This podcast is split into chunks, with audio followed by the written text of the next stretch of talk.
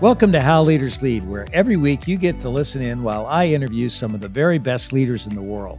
I break down the key learnings so that by the end of the episode, you'll have something simple you can apply as you develop into a better leader. That's what this podcast is all about. My guest today is Admiral Mike Mullen, the 17th chairman of the Joint Chiefs of Staff. He served in both the Bush and Obama administrations and retired in 2011 after 43 years of exemplary military service. I'm telling you, that kind of career gives you leadership wisdom you just can't get any other way. And Mike is kind enough to share it with us today. He's a great American, and that's not a designation I use lightly. He's got so many incredible stories to share, and in every single one of them, you're going to see how to lead with integrity, how to be accountable, how to speak truth to power, and how to surround yourself with truth tellers when you're the one in charge. Plus, you do not want to miss his insights into what's going on in the world right now in Israel, Russia, and China, and what that might mean for the future of our country. So here's my conversation with my good friend and soon to be yours, Admiral Mike Mullen.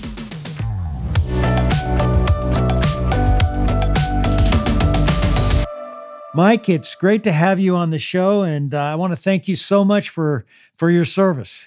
Thanks, David. It's great to be with you. It's a topic I really, really like. Well, I know that as I've done my research, and and I, I want to talk to you about your time as the Joint Chiefs Chair. But first, I want to take you back. You know, I understand that your mom and dad were in the entertainment business. How'd that influence your perspective on leadership? Well, at the time when I was growing up as a kid, I didn't think much about it. But uh, as I was able to reflect as I became, you know, an adult, you know, I I took from my family. I was the oldest of five kids. My parents were both depression kids. Came from the Midwest. Dad from Chicago, mom from Iowa. Uh, they went to California to find their dreams, and they found each other five kids. I was the oldest. Um, and, you know, my dad provided for us, worked hard. He was very good at what he did. Uh, he was also a uh, great communicator. He was a journalism major at University of Illinois, and, and he read and wrote uh, exceptionally well, uh, as did my mother. And, and uh, also in a combination, I think, from my mom and dad, I got a great set of values, and that stood me very well not just as I became an adult, but as I became somebody that was fortunate enough to get into leadership positions. Do you recall a specific story from your childhood that really had a major impact on how you basically attacked your career and, and lead? One of the principles for me is to be able to communicate. And I mentioned my dad was a great communicator. Uh, and I've always, because of them raising me the way I did, I have tried very hard to communicate. I'm a Vietnam kid. Yeah, I mean, when I graduated from Annapolis, the, that was the first war uh, I was in, and I felt very strongly about the Fourth Estate. I learned that growing up and the value of it, uh, and and literally that stuck with me my whole life. So when I was in a position of responsibility as I became more and more senior, engaging the Fourth Estate, engaging the media, engaging the American people became really, really critical and an opportunity to both tell my story with respect to the troops that I was leading, the challenges of war, uh, the losses in those wars, for example, uh, et cetera. I mean, so that's one very specific. Uh, the other is just a, a value of great trust. You know, I was raised to trust people. That was evident in my family, and it's part of the what I bring as a leader. Uh, I teach a class at Annapolis now, and one of the things we talk about is uh, you know, to these young graduating seniors at Annapolis who will soon be commissioned as young officers in the Navy and Marine Corps is I ask them to go through what's their trust profile. Do they trust anybody? Are they going to trust their troops? Uh, and so I was raised in a very trusting environment, and I use that throughout my life, and that served me very well as uh, as well. And in any leadership environment, you have to earn trust. You have to be sustained in trust, very specifically uh, with your people, you need to trust them and they need to trust you. So that's another really big part of my life. As I understand it, you you flew a drone in, in 1969 and 70 in Vietnam, which I imagine was quite different from the drones that are flying today. What surprised you the most about the technological advances you've seen on the military front? Well, in some cases, how fast they occur. And that was an example. And what I've also seen in the wars that I've been in, uh, specifically Iraq and Afghanistan, is the urgency associated with war, the lives that you're focused on to make sure they have the best possible capabilities with them, the best weapons, the best tactics. Uh, and when you're losing lives, you know, all the barriers to innovation and creativity come down pretty quickly. And nobody cares about who invented it.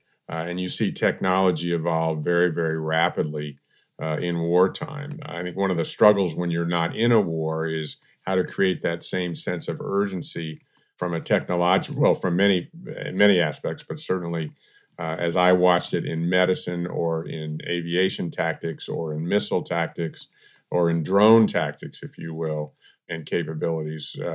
It, it, was the wartime environment that really generated those kinds of technological changes that were incredibly effective. That makes so much sense. And uh, you had the honor of commanding a, a ship earlier in your career, and I believe you were in your mid 20s. Tell us about that experience and, and the big learning that you pulled from it my mentor, the reason I stayed in the Navy and it was on my second ship, he just made it really exciting. And what he was all about was command at sea. And that's really what, when you go to sea, particularly as a young surface warfare officer, which was my area uh, of expertise, the crucible, if you will, and I think the most challenging and exciting job is commanding officer. And so as a young lieutenant, there weren't many ships to command at that level. My mentor had done that as well uh, and you weigh the risks. And I was advised by some not to take it because you could get in trouble and that would really hurt your career. But others said this is what it's all about. And so I elected to to go to sea to take command as a young lieutenant, uh, and I was there for two and a half years. The downside of that was my first big, what I would call failure, uh, where I managed to uh, crash my ship into a buoy. Uh, actually, very early in the tour, part of my skill set, I was a good ship driver I knew how to go to sea and I just misjudged something. And uh, that generated an evaluation, which effectively ended my career. I fought back from that because I wanted to command again. It took me about 11 years to recover from that. And when I talk about leadership, there's a risk piece there. I chose to take the risk. Obviously, if you do, you know, that's a bet and and sometimes that pays off and sometimes it doesn't. But I really did want to do it again. It took me about 11 years to professionally recover from that incident, uh, in which nobody was hurt. There was no damage to the ship. There was no damage to the buoy. Uh, but there was a new boss in town who decided to make an he wanted to make an example of those that served themselves up early, and I did that very early in his tenure. Uh, and so he generated this evaluation. And again, without that mentor that I talked about earlier, who knew the system better than I, I probably wouldn't have survived that. But with his guidance and and support, I was able to figure out how to remove that evaluation from my record, which then 11 years later allowed me to go back to sea and command again. From that experience and just other experiences that you've had, what advice would you give leaders for how to show up when they or their teams fail? That's 11 years you spent. That that's a long time to have to recover from something that you know didn't cause any real harm. And one of the questions that's uh, that also gets associated with that is this what I would call zero defect mentality. Can you make a mistake and survive? And we're all human and we're going to make mistakes. And I've got a lot of time for leaders that provide the range, if you will, for young people, for for actually for leaders to fail. It depends on what the failure is. I mean, part of the reason I love the Navy and I loved commanding ships was I was accountable. I was responsible for everything, but I was also accountable. And I knew that. And the accountability aspect of it was absolutely critical. And I, I worry, quite frankly, that we're living in an environment right now where accountability is fleeting in many, many professions. Uh, and I feel exactly the opposite. And, and then with respect to the failures, it's less, to me, it's always been less about the failure. It's about what did you learn? How do you react do you get back up off the deck or off the floor, learn the lessons, become a better leader as a result of that, hold yourself accountable for your team and for what happened, and then move forward? And that's what I was able to do uh, on a couple of occasions, and and in both cases, I, I, failed as I mentioned this first time, but I also failed pretty badly as a more senior officer in the third command that I had. And again, I had mentors, and, and in fact, I'd put my resignation letter together for that second big failure. And I was, uh, I had a couple uh, mentors who were senior to me that thought I had some potential. And they basically said, no, you don't need to do that. We need to uh, basically watch and see if you learn these lessons. And if you do that, we think you'll be okay. And those are really key lessons to me in my own life that I also try to pass on to young people as we're talking about leadership. You know, you're also a person that speaks your mind, and, and you spoke uh, openly supporting gay military service, and, and you led the repeal of the Don't Ask, Don't Tell Act. You, you know, what made you step out on that issue? What was it that drove your your leadership on that front? Well, the background on that it was in 92, 93 when President Clinton was elected, and he wanted to do the same thing. And there was an, a lot of pushback. And Colin Powell, who was also a mentor of mine when I was in the chairman's job, a friend and mentor, but Colin Powell and the military leadership pushed back, which then generated the law, which was the Don't Ask, Don't Tell law and, and subsequent policy. Well, in 1993, I'm commanding a ship in Norfolk, Virginia, and carrying out my orders, I'm not paying a whole lot of attention to what's going on with respect to this specific issue. But in 2008, when then candidate Obama was on the campaign trail and said, if I become president, I'm going to see that that law changes. Well, that got my attention. I'm chairman at the time, I'm the senior military officer in the country. And so I put a small group together to go look uh, at uh, the background, what had happened over the last 15 years who were the players? Are any of them still around? Is there more literature on this, et cetera? And in 2008, again, we're we're heavy into war in both Iraq and Afghanistan, so that made it that much more challenging to address. Uh, and it turns out there actually hadn't been a whole lot of work done on it. Uh, the country was in a much different position with respect to gays and lesbians in 2008 than it was in 1993. Uh, that said, we were complying with the law, which was don't ask, don't tell in addition to this group that I put together, I would do my own sampling, if you will, or you know, my own field studies when I would travel, which I traveled a lot, and I would be with uh, oftentimes, uh, you know, very very young people, and uh, you know, I describe it as it was hard to get a meaningful discussion to occur with most of the young groups because they had grown up in this environment much more so than I had, or most of the people that I had come up through the Navy uh, in the military with it wasn't a topic that that interested them a great deal. They didn't understand why it was such a big deal and why we didn't just get on with it. It was in those focus groups, though, that I really started to hear from those, particularly those who had spent 20 years or 25 or 30 years in the military, what they went through essentially every single day, worried about being outed uh, and basically having to lie about who they were while serving the country. That intensified for me because we're now at war. I'm losing young men and women.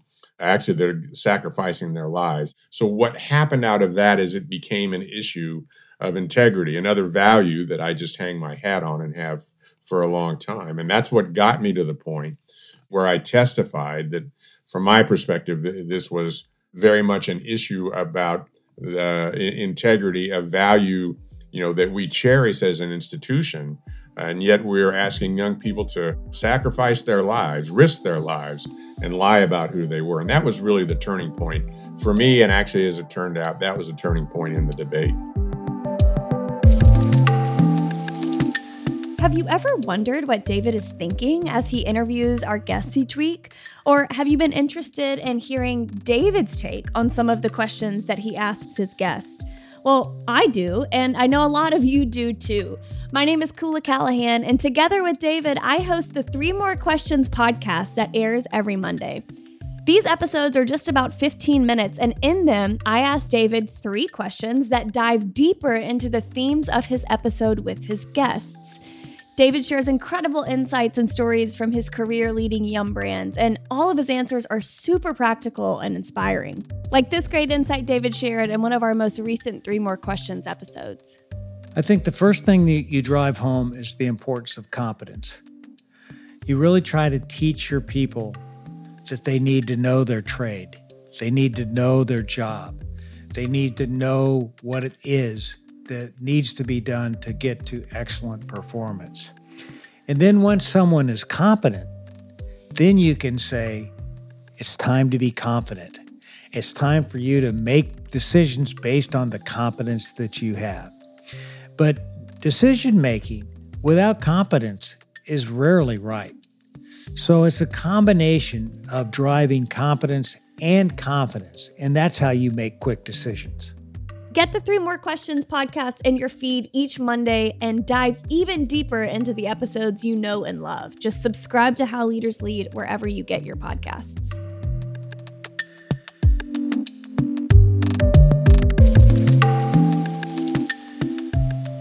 In 2007, you were nominated by President George W. Bush to be the chairman of the Joint Chiefs of Staff. And now you're overseeing 2.2 million men and women in the armed forces. As a Navy guy who needed to understand the Army and all the branches of our military, how'd you go about building your know how? Well, it was a big challenge. I mean, I'm in two wars. Uh, I obviously, uh, and they're ground wars, and I'm a sailor, and I don't know how else to attack that except get on the ground with them. I mean, I think within i think it was within 24 48 hours you know i'm on a flight to iraq and afghanistan and one of the things that you learn in the navy on a ship is is you're with your troops all the time i mean you've got three or four hundred of them uh, they're never that far away and part of my style was to be out and about uh, some call it management by walking around but i was always tried to be on you know w- with my troops in their spaces so i could understand what they were being asked to do so I could understand was my guidance being accurately executed.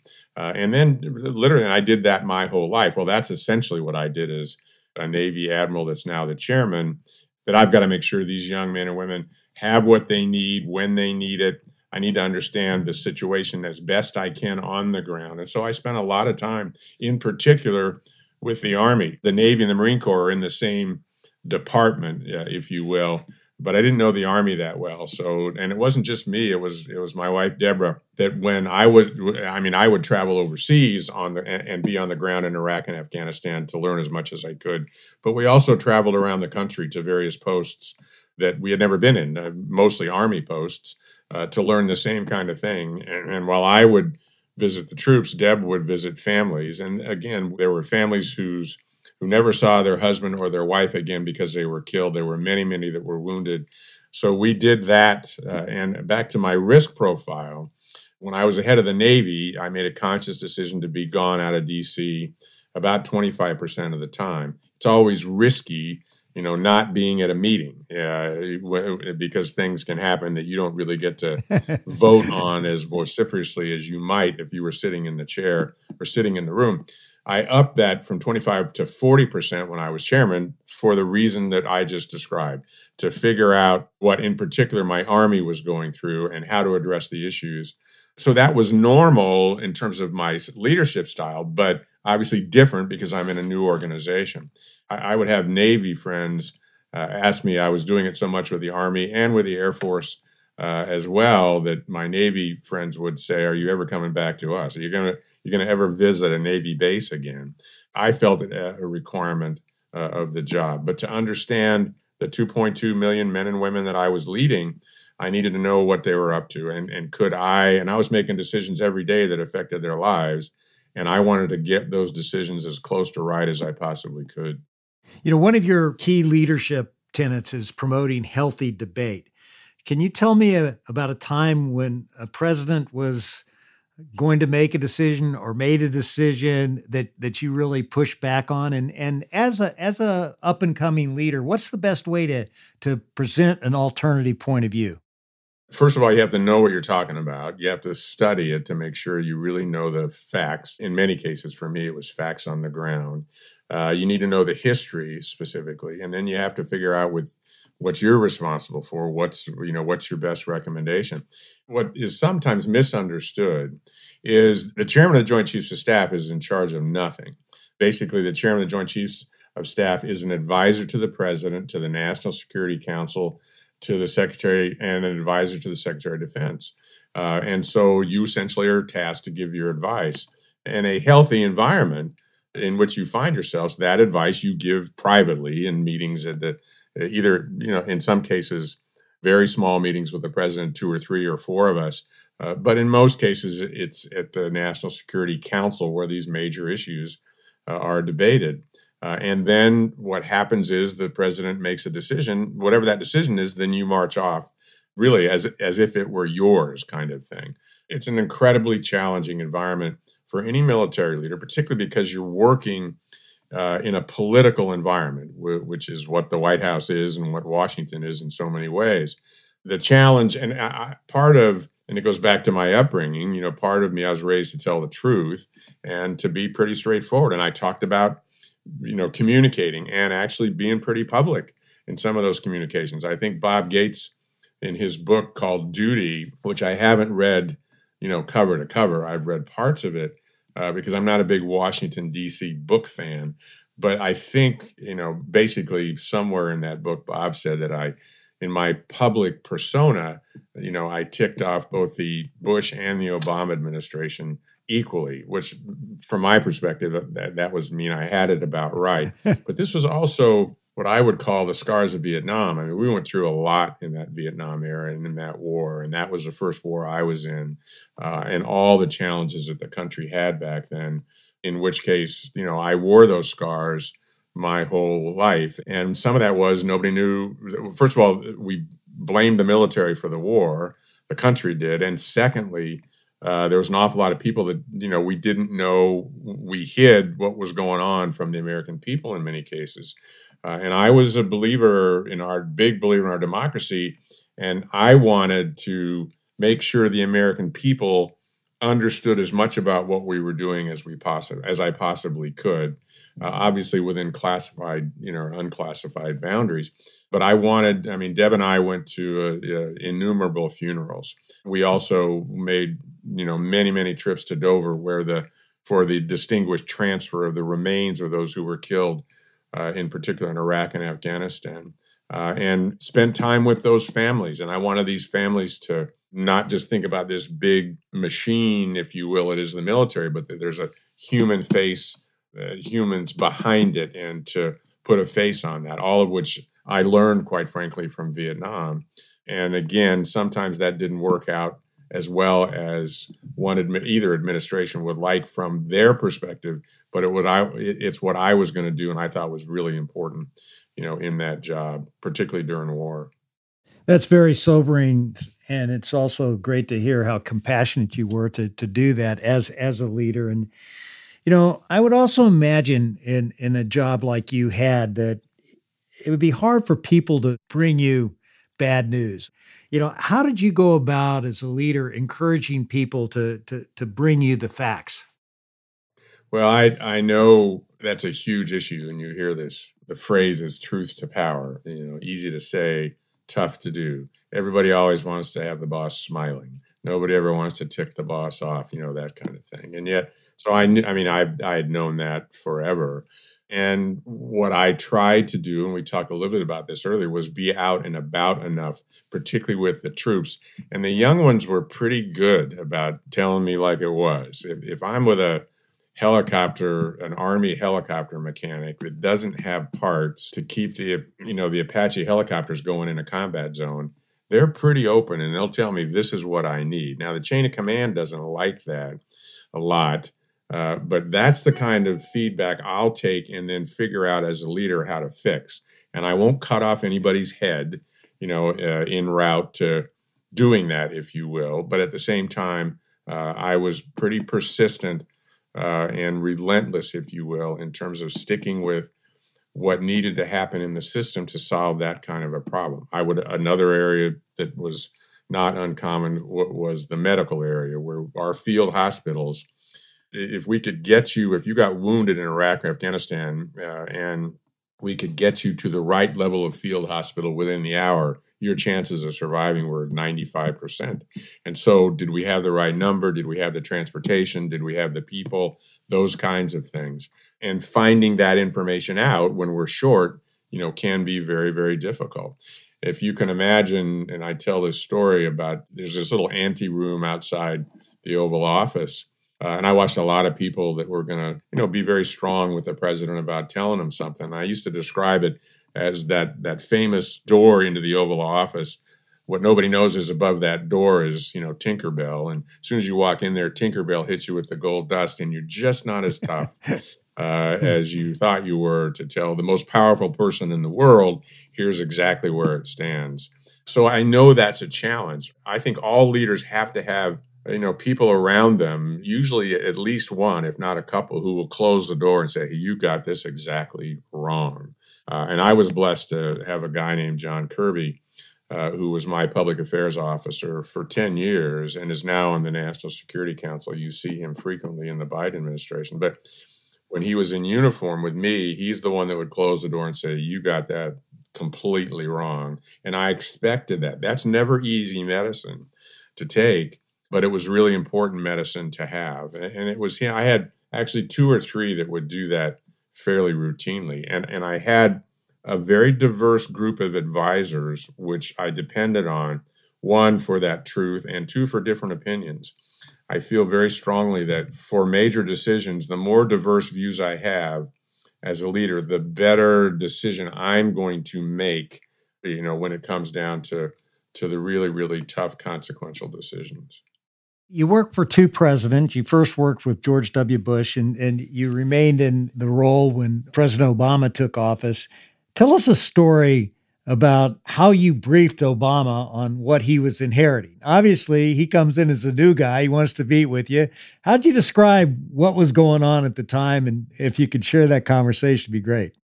Well, he called within, I think, two or three days. He, his staff called within two or three days. He's in Chicago uh, and he asked me to come out and see him and just meet with him. And so I did that. I basically just took one aide with me uh, and uh, went to Chicago and met him and met actually Rahm Emanuel, who I think had just been designated as the future chief of staff.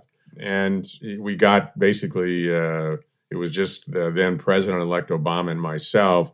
And one of his trusted aides, uh, a guy named Mark Lippert, that I knew pretty well. Mark was a reserve uh, lieutenant commander, I think, in the uh, Navy intel. So I knew Mark uh, a little bit uh, as well, and he basically was a note taker. But what President Obama said, what I remember President Obama saying at the beginning of the meeting was, "Okay, I've caught the bus. Tell me what's on it." And I said.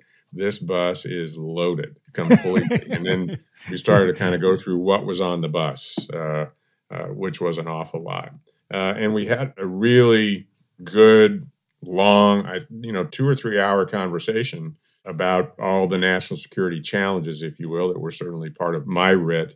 Uh, and that was my initial. That was it wasn't the first time I'd met him. I'd met him one time as a senator, really just in passing, but that was the first time I ever really had a conversation with him. I got to ask you, tell me about your leadership role in taking out Osama bin Laden. And if you could, please tell me about that historic photo of when you're standing right next to Obama when all of this was going on? When people ask me about what was the best day you had as chairman, it was the day we killed bin Laden because of the justice that brought a really evil guy. And we had been looking for him for, uh, you know, over a decade. And like many things like that, that had been in the works for months in terms of the planning, uh, et cetera. And back to leadership style, I had been out at one point in time, I'd been out for a full dress rehearsal where we actually had built a compound very similar to where uh, where Bin Laden. It turns out Bin Laden was, uh, and watched a rehearsal there. And I, at the end of that rehearsal, uh, I went up and shook hands with roughly 50 SEALs, who were the SEALs that were going to go in. I wanted to meet each one of them. I wanted to know that, look them in the eye. I wanted them to know that they had the confidence of their leadership. Uh, and again, I wanted to have seen enough to be able to brief the president on my confidence level that they could carry off this mission because we hadn't had a final briefing on that yet. There'd been many rehearsals, uh, but that was kind of that was the final dress rehearsal. And so then then the moment came, or that day came, which was a Sunday, as it turns out. We had delayed the operation 24 hours, and we had actually all all of us had gone to this major gala event every year called the White House Correspondents' Dinner on Saturday night. And the president had made the decision the day before, I think Friday morning. Uh, so the whole thing was rolling. And the only reason anybody, particularly Admiral McRaven, would be in touch with me at that point is that something went wrong, and I knew the scenario and I knew what was moving, et cetera. But we all went to this dinner Saturday night, and uh, everybody was aware that the thing was moving. And as a friend of mine said later on, you must, you know, you're not somebody I really want to play a lot of poker with because obviously nobody, I didn't say anything and nobody said anything. So Sunday comes around and it's uh, midday, and I just tell Deb I'm going to go into the office and over the White House, eh, which was not a totally uncommon thing uh, on the weekends. And then the operation, you know, got underway. Uh, what that photo captures more than anything else, and that's not the actual situation room. That's a little ante room off the situation room that everybody was jammed into, which for months when asked, uh, and there's a there's a fun YouTube clip of myself on David Letterman not too long after this, a couple months later, and Letterman was beating me to death to say, What were you looking at? And back then it was just too highly classified. Nobody said what it was. But what was clearly a video uh, of the operation. And that where I ended up right behind the president was was the corner. I you know, it was the only open slot when I finally I was almost the last one in the room. Uh, and I think what the photo captures more than anything else is just the level of intensity that that existed, you know, in that operation. It was an extraordinary operation performed by extraordinary individuals. And a couple things about it. One is I thought the president made a courageous decision to go because we didn't have a smoking gun. Uh, and if you go back and pull his poll numbers in in May of uh, 2010, uh, as we were coming up for another election, or he was coming up for another election, uh, they weren't that good. And I, so I think it was a bet the presidency back to risk, leaders taking a risk. It was a bet the presidency uh, decision. And to give the president credit where credit's due, he actually directed us to put in an additional helicopter just as backup. And, and then it turns out we lost a helicopter. And that additional helicopter was the one that provided the, the transportation for about half the SEALs, you know, out of the compound during the at the end of the operation. Uh, and then it turned out, obviously, it went exceptionally well, and and we brought a guy to justice who who had killed you know almost three thousand Americans, and we've been on the hunt for for a long time. That was such a great moment for the world, and certainly for all of us Americans. Yeah, and th- yeah. thank you for the role that you played in that. It had, it, and then it's kind of a month later, you're on the the Letterman show. For goodness sakes, what, what Yeah. was what was that like? when, when people ask me, you know, what okay, what was your best moment? It was killing Bin Laden. But the other, the the book end of that story was, I think, just a few weeks later, we lost 38 troops in Afghanistan with a helicopter that had gotten shot down. Uh, nine of whom, I think, it was nine of whom were actually Afghan soldiers. But not too long after that, you know, I was burying 13 SEALs in Arlington Hmm. uh, that were on that helicopter. And, you know, I describe it, you know, sort of the Lord giveth and the Lord taketh away. Uh, and in fact, we had gone to a big event up in New York uh, put on by Robin Hood every year to raise money. And uh, we were at a table, and my and Deb was sitting next to Letterman. This was a week after we killed Bin Laden, so it was pretty exciting. Tom Brokaw was there; was going to interview me on stage, you know, all of that kind of thing. But what we took away was there was an opportunity with Letterman because he's, you know, he sees three to four million Americans every single night, and there was a lot that we could uh, sort of back to sort of the public relations piece that we could talk about our military through Letterman. And so, so literally the next week, his staff called and said, Letterman wants to have you on. Well, not too long after that, we had that tragedy. So we waited several weeks before I went on Letterman. Uh, and then it turns out I, I didn't know. I mean, I'd been on shows before, not his. I didn't really know how long I was going to be on. And then it turns out I was I was the only guest. He, I think he had Betty White do the top ten at the beginning. Uh, and then there was someone at the end that did a short clip, but I was on that. I, I was basically the only guest for the show. And to give him credit, and you know, he's a very successful guy. He really did his homework, and we had great fun with it. And part of that was also, though, to get the word out to the four million people uh, who may not know a whole lot about us as a military and our families, to get that word out on that path as well. Back to the communication piece and the public relations piece uh, and the connection with America. So it was all it all sort of came together with Letterman. Obviously, your parents were great communicators, so you were born with some of that talent. And you, you obviously believe in the importance of communication as a, a leader. How'd you get so good at it yourself? Well, you do it a lot. I mean, back to I had a terrific public affairs officer, uh, and then you just start to get exposure. I, I, but I can remember, I mean, before I took the chairman's job, I was the head of the Navy. I was the chief of naval operations for two years, and before that, I'd had two other four-star jobs, and those jobs always require some amount uh, of public uh, relations and exposure. But what what happened?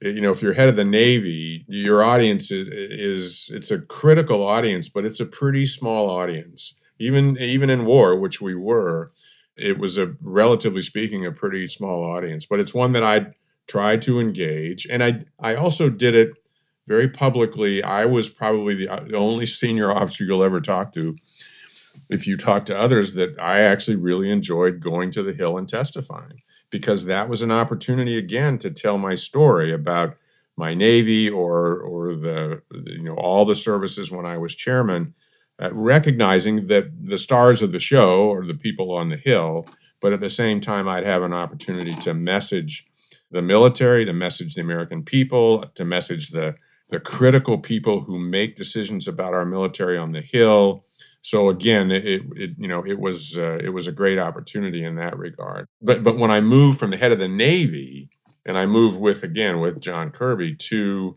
the chairman's job, this is now I'm going from a very small audience to a global audience.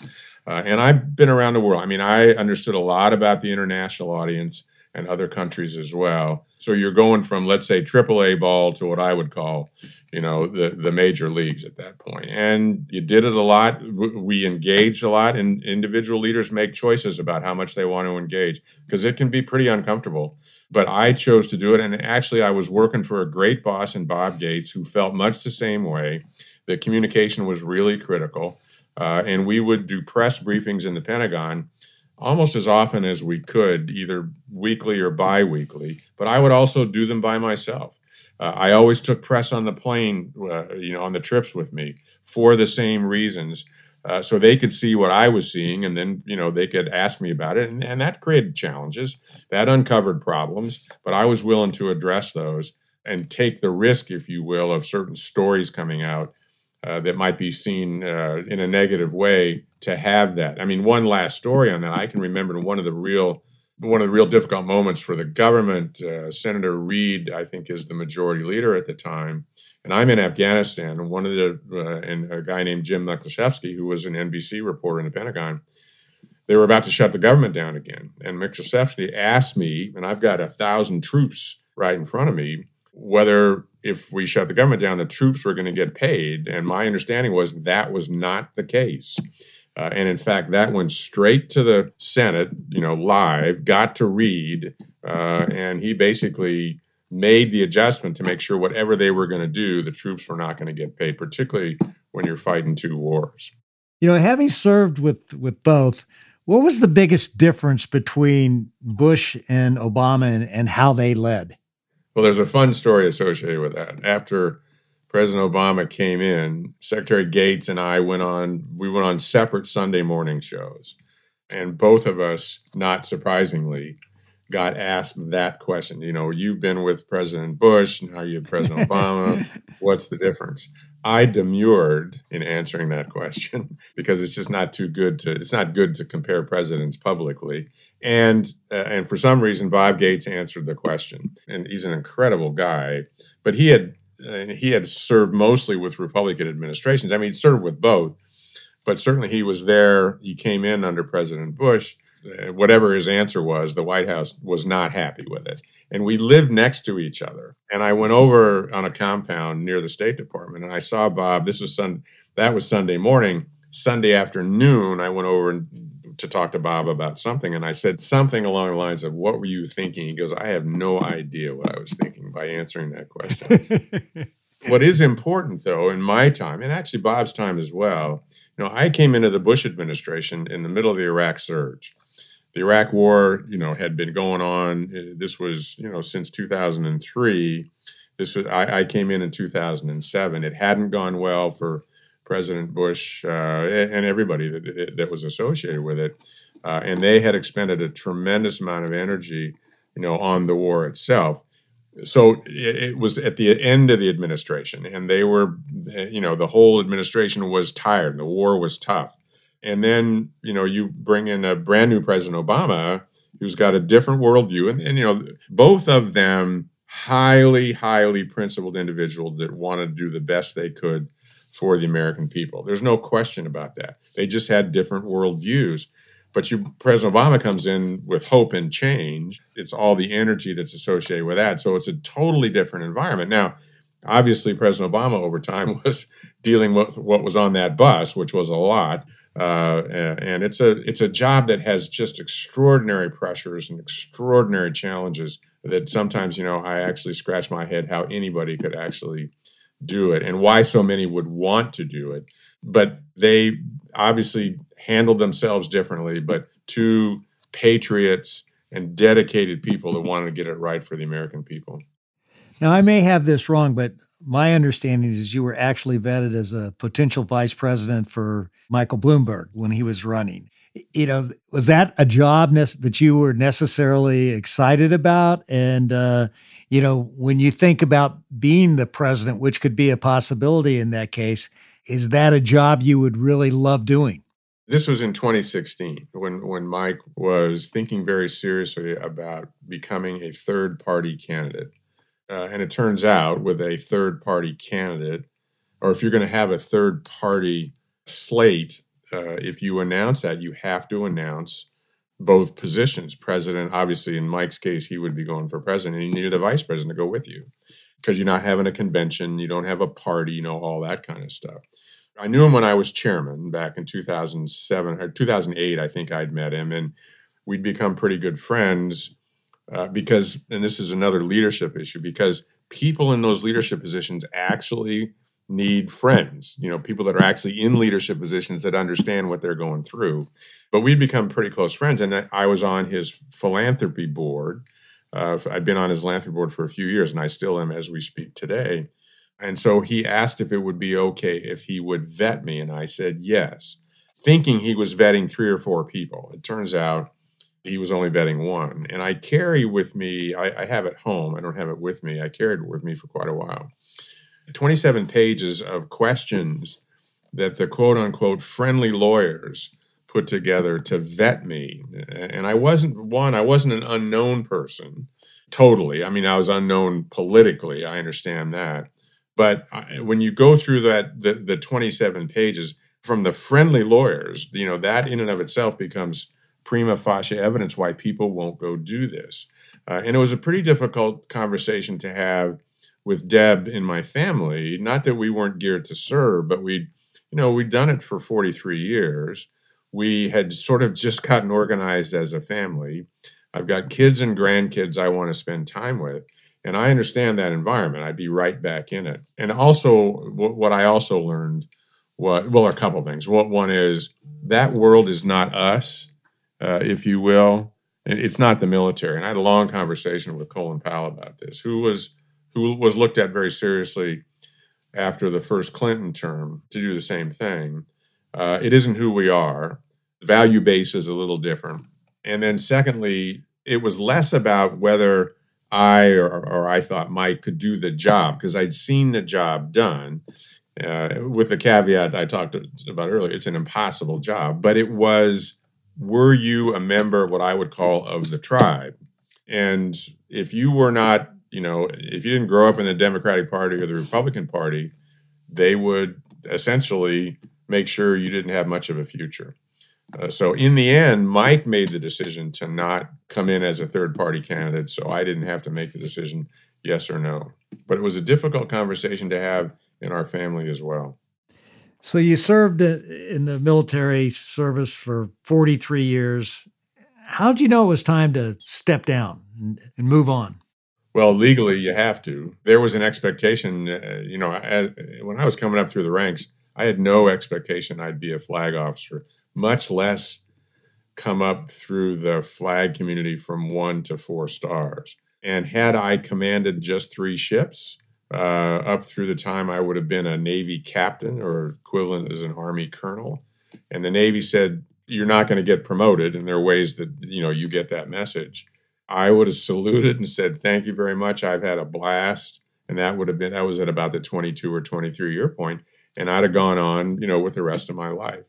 The Navy obviously thought I had a future, started putting me in positions to get promoted. And so, you know, it, it became, you know, a different outcome in that regard but you are you are legally you can only be in these flag positions i'm sorry flag pay grades one star two star three star four star for so many years uh, and you have to go. So if you don't get promoted it's time to go and you know that. So when i went in as the head of the navy in 2005 my plan was to retire in 2009 and we had been called to that job from over being overseas in italy where I was in a NATO job, a four star job over there, with every expectation I'd be there two or three years and retire. I got called to be the head of the Navy, and then two years in, and this is a this is a leadership lesson as well. I was reasonably attuned, I thought I was, to what was going on. I'd been there two years. It had been going pretty. It had been going well as the head of the Navy. We were in these wars. I was really deep into trying to figure out how to be the best member of the Joint Chiefs I could as the head of the Navy. Uh, Deb was deep into family programs and family issues, and things were going pretty well. And I and I go see Bob Gates on a Thursday afternoon, and I walk in, and this is in May of 2007, and it was it was on a topic that I wanted to talk to him about. But I walk into his office, and the first thing I notice is his principal horse holder uh, is not there. And so I something's up here. And I Gates asked me to sit down at this little table next to his desk, and he starts talking to me. And about 20 seconds in, I figure out where this is going. That he's going to ask me to, or the president's going to ask me to become the chairman. All of us thought that General Pete Pace, who was the chairman, was going to be there for another two years. At that point in time, each increment was two years long, and typically you served two two year tours.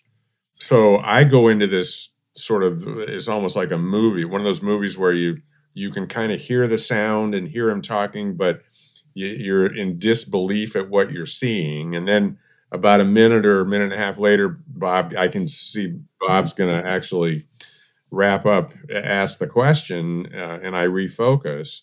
So it shocked me you know so you never really know you can never be sure you know everything that's going on and then deb and i talked about it that night uh, agreed to do it together and so that became four more years. But at the end of those four years that was it. You knew i knew i was going.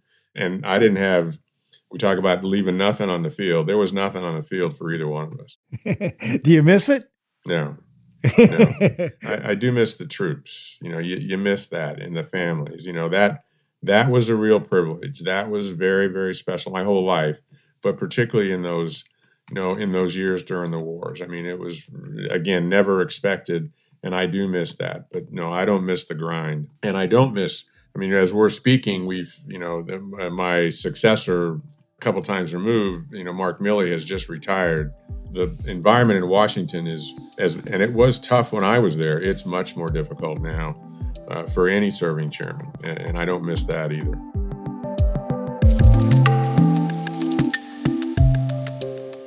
We'll be back with the rest of my conversation with Admiral Mike Mullen in just a moment. As you can hear, Mike operates with a clear set of values. And you know, a lot of great leaders talk about the importance of their core values including Steve Holmes, the non executive chairman of Wyndham Hotels and Resorts and Travel and Leisure Company. In my conversation with Steve, he shares more about how to define your core values and then really live them out. If you're the person that people are looking up to, you have to let people know what you believe in. And when I had a chance to do that as CEO, it was just taking what I had done before and putting it into a much larger scale. What I learned early on was there are core values in your life. You have to respect people. You have to, I won't go through all the core values, but you have to, you have to have those values and then you apply them to wherever you are. And in this case, I became the CEO of an organization and I went around and I explained to people, these are my values and this is how we're going to run the business. There was not a huge change in the way I managed going from one to the other. It's just being consistent communicating well, and letting people know what you stand for because they're looking to you to know how they should make their decisions. And you want to lead by example. Go back and listen to my entire conversation with Steve, episode 112, here on How Leaders Lead.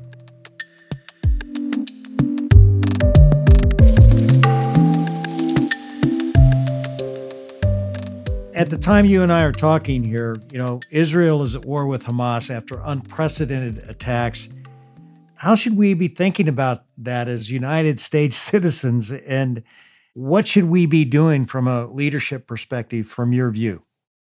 So it's a really dangerous time. My biggest concern right now, and the tragedies, and, and just my heart's thoughts, prayers, condolences go out to those who've lost family members and those who, uh, and, and also those who are being held hostage, and prayers that somehow those who are being held hostage will be okay.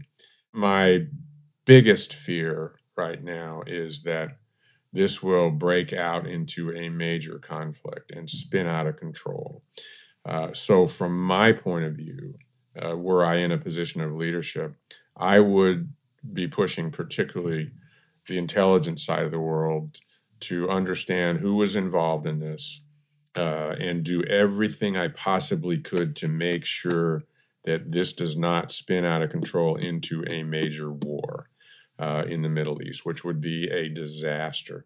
And I'd want to know it from every perspective. I'd want to know it from the Hamas perspective, from the Hezbollah perspective, from the Syrian perspective, from the Iranian perspective, from the Saudi in particular, Saudi, UAE, Kuwait, Qatar perspective, the Middle East perspective, the Egyptian perspective. And I I would be spending my time trying to understand that, that whole aspect of this as best I possibly could to figure out a way for this to not absolutely break out in a way that, that would be a disaster. I, it's hard for me to believe, and again, I'm on the outside. I haven't seen the intel. Obviously, this was a major intel failure, uh, and I think in time, you know, we'll figure that out. What we need to do right now is focus on the current situation, make sure Israel is fully supported uh, in what they're doing in every possible way, and I think our president is doing that. I listened to his speech today in this unbelievably difficult situation, and that the state of Israel is preserved for, you know, as the Jewish state, and that it is not in any way at risk, you know, over the long term. Part of me is I can't believe, and this was obviously an incredibly well planned and sophisticated operation that had to be planned over many, many months, uh, if not uh, years the operational security, the fact that nothing leaked on this when you have the thousands of people that were involved in this is stunning to me. Achieving that objective is just remarkable. But in one way, this is a suicidal mission for I, this is how I think about it. This is a suicidal attack on the part of Hamas. I can't believe Israel won't do everything it possibly can to wipe them out. Uh, and then that then that is a way that gets tied to Hezbollah uh, and Iran, who I believe is complicit in this, even though we have no smoking gun. Uh, and that my expectations is that's how Israel will respond. Then how does that situation? How do we think about that at a time where we are at war? We're supporting, sorry, the Ukraine, uh, uh, you know, who've been uh, so uh, incredibly strong in fighting for their country, and we and others in supporting that. Uh, and where it goes with respect to Russia, which is very difficult to know. I think in the long run, Russia's not going to go away. I, I, think they've been devastated militarily, politically, diplomatically, even uh, economically. But Russia is, you know, is a huge part of the continent, and we need to figure out. One of the questions I asked when this broke out a year ago, February, was what are we going to do with 140 million Russians and 40 million Ukrainians? Uh, the people, the, less the politicians, and we're never going to be able to ignore Russia. How does that fit into the future? Is a is is another one of those great and grave questions that we have to answer. And then the extension of that, same kind of what's going on in the world is the uh, the challenge that we've got in the West, the longer term challenge we've got with China in the Pacific. Uh, and vis-a-vis, I spent a fair amount of time in the last year or year and a half on the Taiwan issue, which is an unbelievably complex, dangerous issue uh, in and of itself. So the challenges are, uh, you know, they just abound, and we need leaders. Back to sort of the, you know, the topic here. We need leaders to take us through these very, very difficult times, and leaders that do it together. So all this may seem unrelated, but it is related. And then I come back to one of the things that's, you know, I said many years ago, David, when asked what the threat, biggest threat our country was, uh, I said our national debt, which was kind of a surprise answer. And as I point out to people, that was, I think, in 2010, our debt was 10 trillion.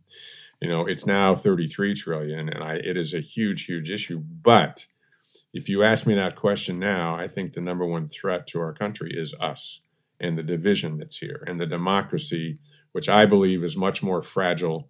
You know, I took it for granted for 70 plus years. It treated me pretty well. And I think January 6th unveiled to me how fragile it actually was, is, and that we have to handle that very, very carefully. And if we're not careful, we're going to lose the democracy that is so critical to us, and I think critical to democratic countries and democratic peoples around the world. You know, it's it's it is a dangerous time. There's no doubt about it. And when you think about everything that's going on, you know, now in Israel, combine it with Russia, yeah. the threat of nuclear activity or nuclear war. How, how, do you see that? I mean, it, it, scares the hell out of me. Well, it, it should, and it, it ought to scare all of us. You know, I've I spent a fair amount of time uh, I mean, I in my first job when I was an ensign, I was a nuclear weapons officer on my destroyer out of you know Long Beach, California. So I've been around nuclear weapons uh, in some way, seemingly my whole life, and I ended up being one of the negotiators for the treaty with the Russians in 2010, which is about to expire. It'll expire in 2026, and Russia has walked away from it. So treaties which have been in place since 1972 to regulate, control, inspect, uh, assure compliance between the Soviet Union and Russia and us, that's going away at a time where China is now building its nuclear arsenal and will have one, if you believe what's out there publicly, that is the equivalent of what Russia and the United States has in about 2035. And so far, China's been unwilling to come in and join the treaty discussions, if you will. I'm hopeful over the long run that they'll they'll actually see the light and the benefit uh, because these weapons are just we forget. I mean, because it happened so long ago, but they're the most devastating weapons put on Earth, um, and no one ever wants to see them used. And there are processes and procedures to control them, if you will, in a way so that they are never used. But it's a growing concern. It's been a great concern, obviously, with Russia and Ukraine although it appears that President Putin has chosen to not use them. And you never know for sure. I don't trust the guy at all. Uh, I think he's the most dangerous guy on earth, actually.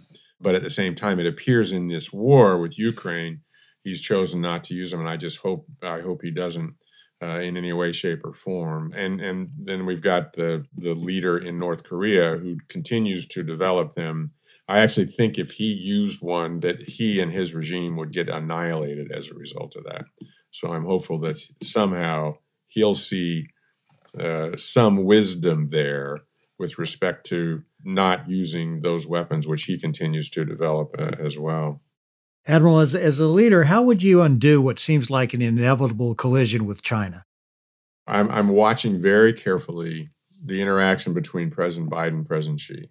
I worry a great deal that actually this relationship, uh, I believe, is the most difficult relationship I've ever seen, uh, and that we're slowly coming apart. If they don't lead us to a constructive coexistence, if the leaders don't lead us in that direction, then I think it, it goes in the other direction. And I actually believe it's the most dangerous time since 1962, which was the Cuban Missile Crisis because of the capabilities that we are developing and the danger of us going to war over Taiwan.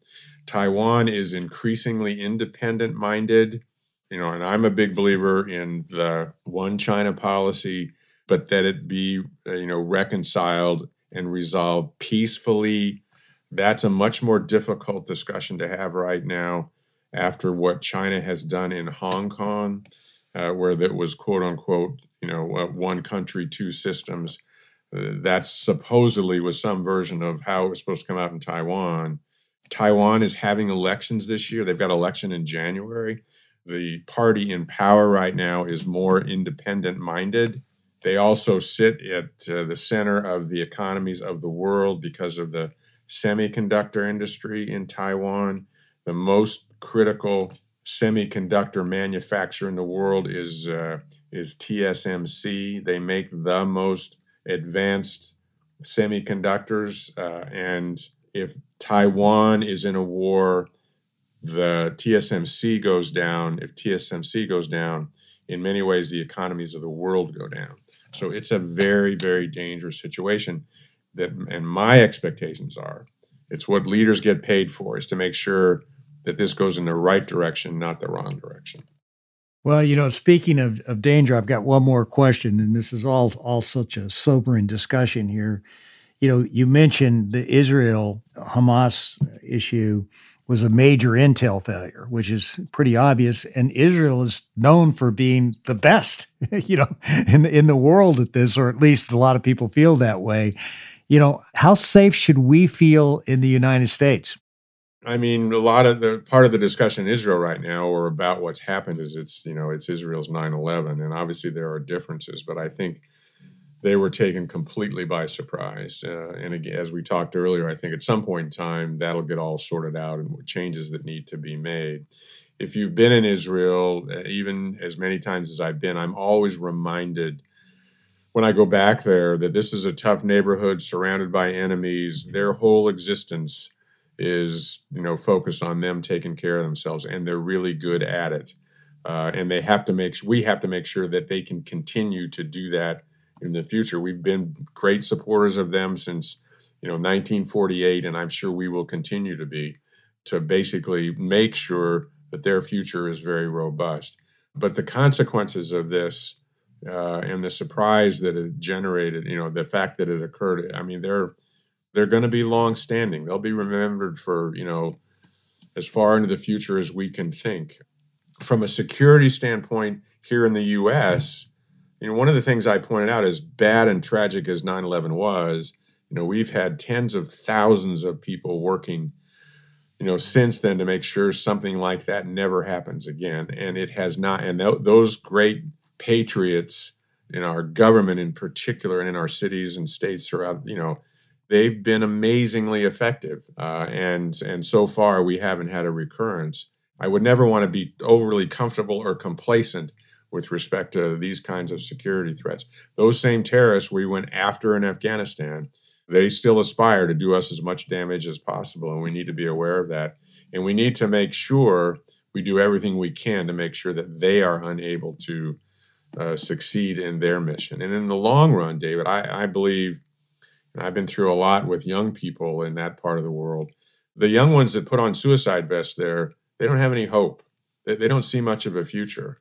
And I think the world's got to figure out a way to help those developing countries create opportunities for themselves so that young people actually see a future and have some hope. So instead of putting on a suicide vest and executing as many innocents as they possibly can, uh, rather getting an education and contributing to society to make their own countries better and have and create a better way of life for their family members you know, as my parents did coming out of the Depression.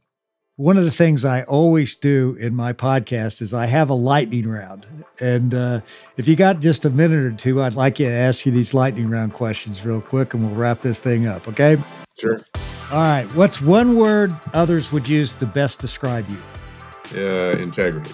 What would you say is the one word that best describes you? Integrity. Who would play you in a movie?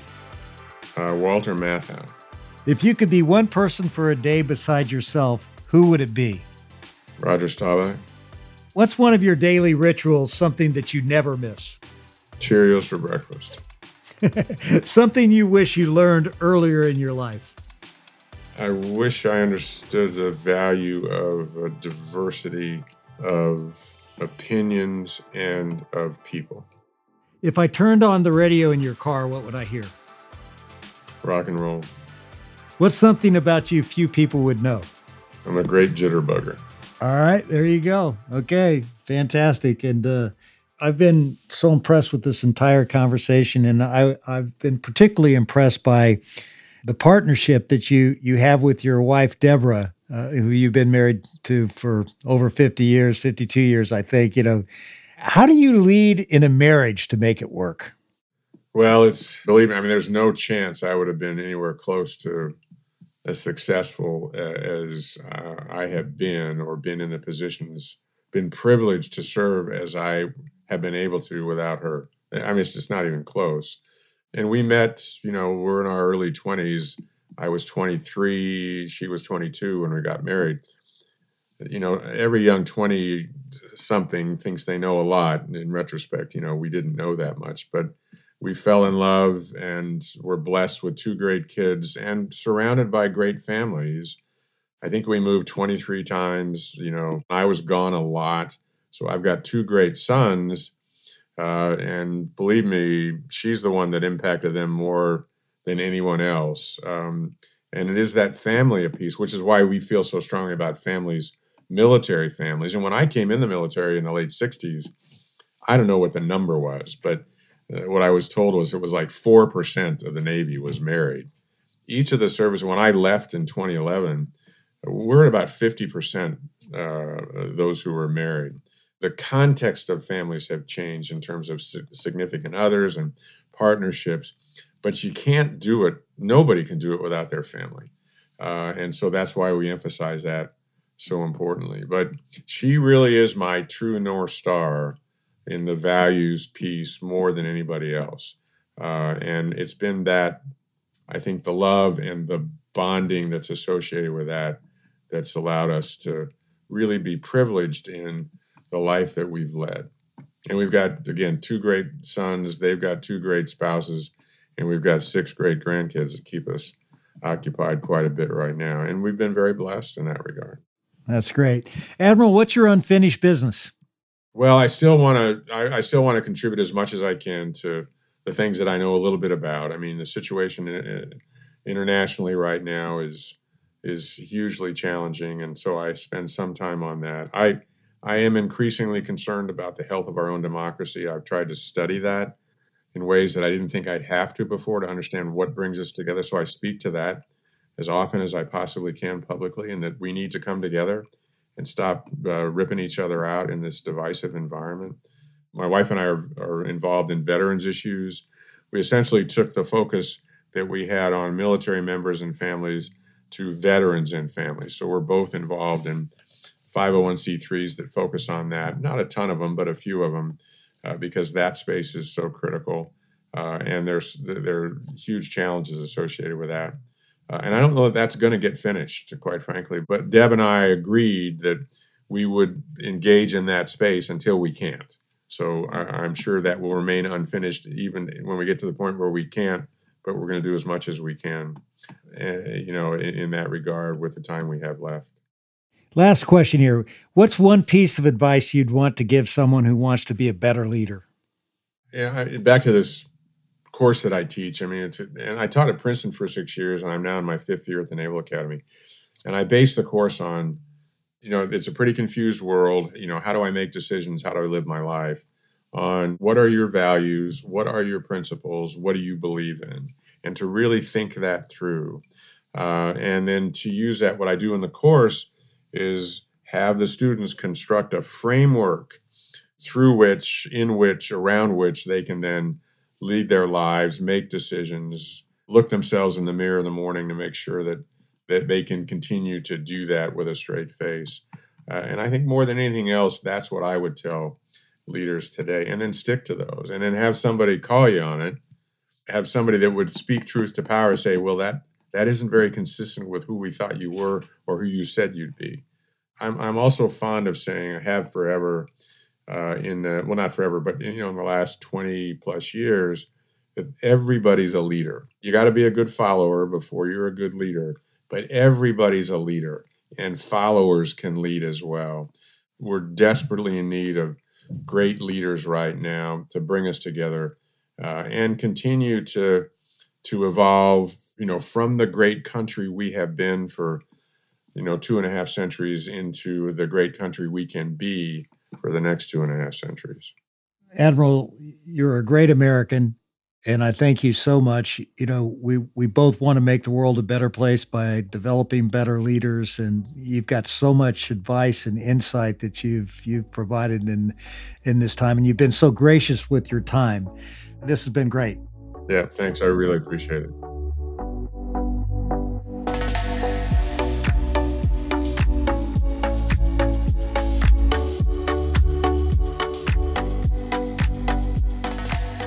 Boy, I'm so grateful for leaders like Mike who demonstrate how the heart of leadership really is service to others. I appreciate him and all the men and women in our armed forces and their families who serve and sacrifice on behalf of our country. We need more leaders like Admiral Mullen, which is why I'm so glad you took the time to learn from him today. And one of the key takeaways from this conversation that I want to point out is the importance of being willing to speak the truth to those in charge. Admiral Mullen talks about that moment before walking into the Oval Office, where Tinkerbell hits you with some magic power that makes it really tough to tell the most powerful person in the world what he got wrong. Now, your boss probably doesn't work in the Oval Office, but no matter what, it takes courage to disagree with the person in charge or speak up about the things that aren't working. But if people can't give honest feedback to the people that they work for, then it's just a disaster waiting to happen. Problems will go unchecked, and guess what? They're the kind of problems that always get worse. Now, if you're a regular listener of this podcast, you know this is the point in the show where I pause and offer a simple way you can apply this concept in your own world and become a better leader. This week, I want you to take a good hard look at the people in your life who you count as truth tellers. Take a moment to recognize them for a situation where they helped you course correct. And look, if you have a hard time coming up with anyone, then I'll just be the truth teller for you and say that it's time to make that your priority. So, do you want to know how leaders lead? What we learned today is the great leaders are willing to speak and hear the truth. Coming up next on How Leaders Lead is Walter Driver, co founder and CEO of Scopely, which is the number one mobile video game company in the United States. We started saying relatively early on in the company lifecycle that we weren't trying to build a company, we are trying to build a learning machine. And that feeling that if we could learn faster than any other company in our industry, that ultimately we would come out ahead over time because that knowledge would compound. And um, if we were just learning, you know, three percent faster than anybody else, we would end up in an amazing place. So be sure to come back again next week to hear our entire conversation. Thanks again for tuning in to another episode of How Leaders Lead, where every Thursday you get to listen in while I interview some of the very best leaders in the world. I make it a point to give you something simple on each episode that you can apply to your business so that you will become the best leader you can be.